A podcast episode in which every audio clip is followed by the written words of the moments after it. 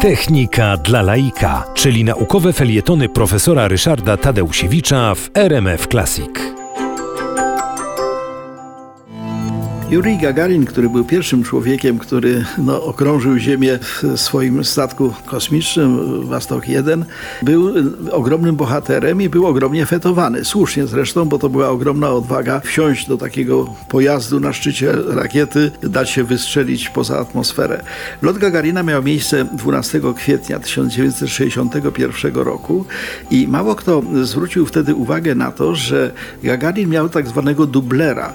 Zawsze jak do lotu astronautów czy kosmonautów, to zawsze był ten drugi, no bo ten pierwszy w ostatniej chwili mógł tam za, za czy coś takiego. Dublerem y, Jurija Gagarina był y, Herman Titow, bardzo ambitny pilot, doskonale wyszkolony, znakomity y, kosmonauta, który niezwykle no, przykro przyjął to, że nie on będzie tym pierwszym człowiekiem w kosmosie. Jest takie zdjęcie, gdzie, no, że tak powiem, na posiedzeniu odpowiedniego komitetu oznajmiają, że poleci Gagarin, Gagarin. Gagarin stoi uśmiechnięty, wyprężony, a obok niego stoi Tito ze zwieszoną głową, taki smutny.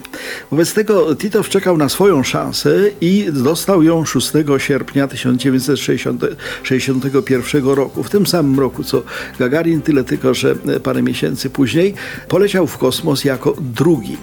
Chciał wobec tego być drugi, ale lepszy. Po pierwsze, chciał wyrównać to, co u Gagarina się nie do końca udało.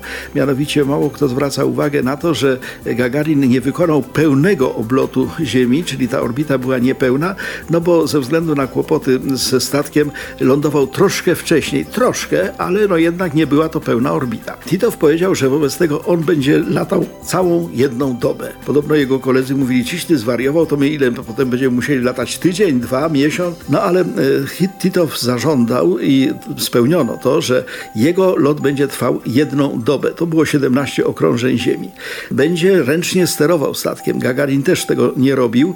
Gagarin zdał się na, na automaty. E, Titow był pierwszym i jedynym człowiekiem przez długi czas, który statkiem kosmicznym w warunkach e, przestrzeni kosmicznej osobiście sterował. Titow również e, dokonał innej rzadkiej rzeczy, mianowicie spał w kosmosie. To znaczy, zgodnie z programem od 18.30 czasu moskiewskiego do drugiej w nocy miał się przespać i co ciekawe i zabawne, zaspał. Mianowicie obudził się nie o drugiej, tylko o drugiej 35. Wobec tego widać, że można w kosmosie nie tylko spać, a nie wiadomo było, czy to jest możliwe, ale dodatkowo, że można zaspać.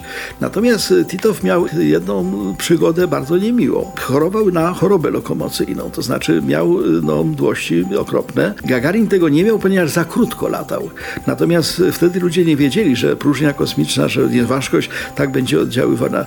Titow wobec tego no, znany jest z tego, że, że latał, znany jest z tego, że okrąży Ziemię wielokrotnie, ale znany jest również z tego, że no niestety właśnie podczas tego lotu chorował. Ale innym też się to zdarzało, na przykład Walentyna Tieryszkowa, pierwsza kobieta w kosmosie, też wymiotowała.